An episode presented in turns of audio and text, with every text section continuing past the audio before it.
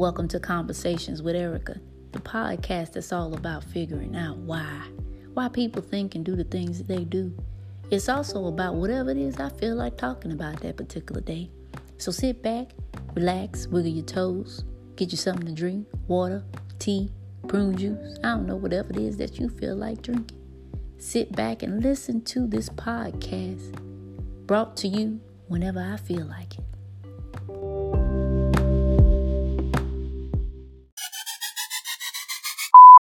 It's been a minute because I've been out here working, getting this money. But how, wait a minute, where's my manners? How y'all doing? Hola, ¿cómo estás? Konnichiwa, annyeonghaseyo, you know, whatever it is.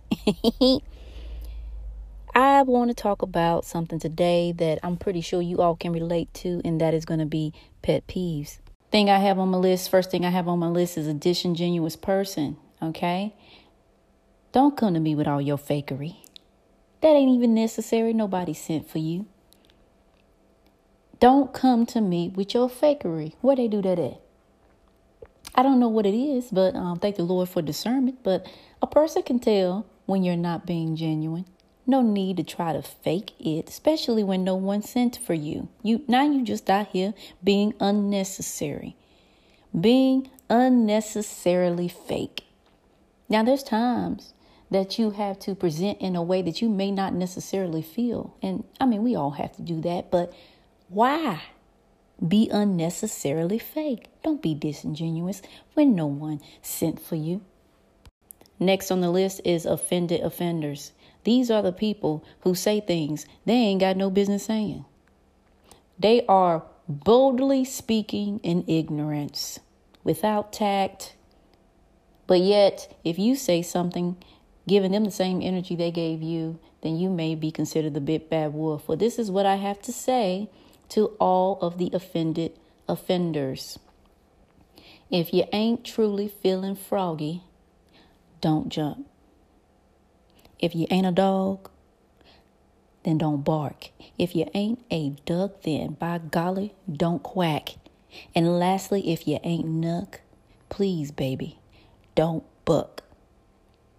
All I'm saying in conclusion is the type of energy that you give out, there's a high possibility you might get that back. So when you're speaking to people, be mindful of the presentation, the package that you put those words together in, because you might be setting yourself up to get what you give in return. Next on the list is I am the standard syndrome. What what is that? That is uh, thinking that culturally, physically, however else you want to lay it out, that you are the standard, you are the norm, that other cultures and whatever have you should be amounting, measuring up to what you think is normal, whether it be their food, their dress, how they communicate. Everything isn't catered to you. If you try something, say a food, for example, don't say it's weird. If you think it's different, it is different. Is it weird? Then what is normal? You, what you like, what you do, what you eat, is that the only thing that you have done in this moment is demonstrated how uncultured that you are.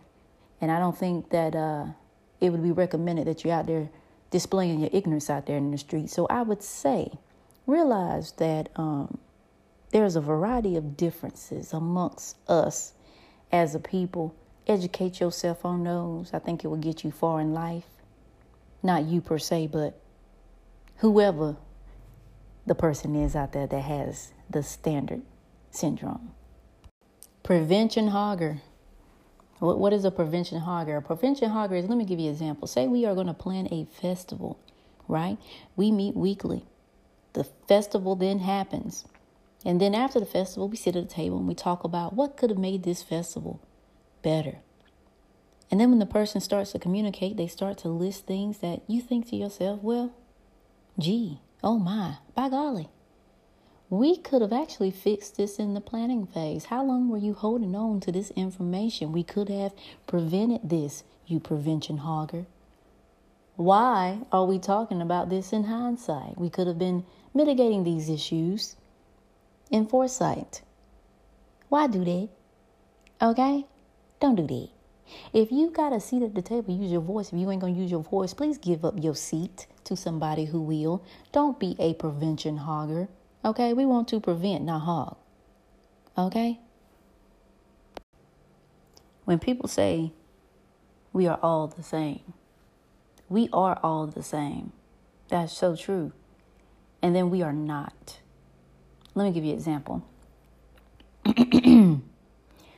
I can put a bowl of rice in front of you. I can put a slice of pizza in front of you. You was hungry.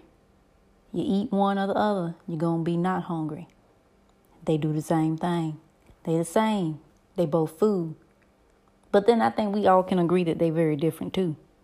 Right? That's how humans are. We're human, we the same because we're human. But then we're different. Okay? And I think that we should all be aware of what those differences are. That is very important, you know? You know, once you realize the differences and you acknowledge those, you can really see the strength in a community. Let me give you an example. Again, basketball team, all right? Where is the beauty and the power of everybody being the same? If you know anything about basketball, follow me here. If you don't, Google it. Basketball team positions, five players on the court. One, two, three, four, five. We have our point guard, shooting guard, small forward, power forward, center. They all have something that they're strong in, different in. And they all add value to the team. If everybody was a point guard, then I don't know who'd be getting the rebounds. I don't know who gonna be going hard in the paint. I don't know how successful they'll be as a team. There's value in the differences right? That's what I'm saying. When it comes to the workforce, when it comes to community, society, whatever it may be, there is an extreme level of value in difference. Okay? So, don't feel uncomfortable by acknowledging that we are the same, but yet very different. All right, we're gonna change the flavor a little bit. Let, us merge on over to, to, to dating a little bit and let's talk about some of my pet peeves, okay? Um, now, I just want you all to, to keep in mind that I am by no way saying that I am the standard, okay? Um, I don't think I have the standard syndrome. Um, I'm just going to tell you what it is that I like. You ain't got to like it. They ain't got to like it. This is just what Erica likes. So I'm going to share it with you. First thing, um, open up the door for me. Do I have two hands? Can I open it up? Yeah, I can, but I'm just saying it'd be nice if you did. It's not about what we can or we cannot do, it, it's about gestures, okay? Showing care, thought for someone outside of yourself. So if we're going on a date, yes, I want you to open up the door. I don't want to have to tell you to do so. The car door, the door to the restaurant, the door to the mall, the door to the store, the door to the gas station. All them doors. I want you to open them all up.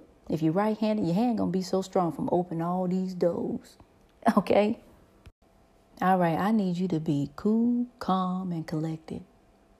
You should not be getting frazzled about some little old bitty thing. Now, we all done lived in life because you're breathing, right?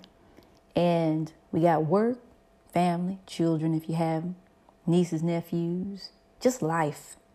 Many things that if they haven't, they will eventually uh, stress you out.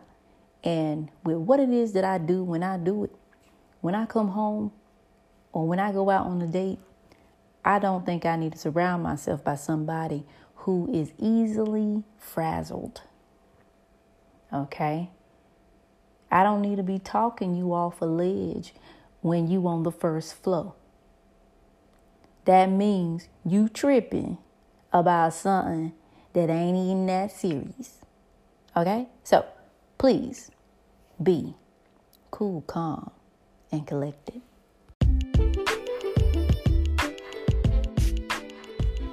Thanks again for giving me some of your time. Please feel free to leave a message if there's a topic or a question that you'd like for me to address. Before you leave, subscribe and hit that bell at the top so you'll know when the next episode is ready for your listening pleasure. Until then, stay blessed.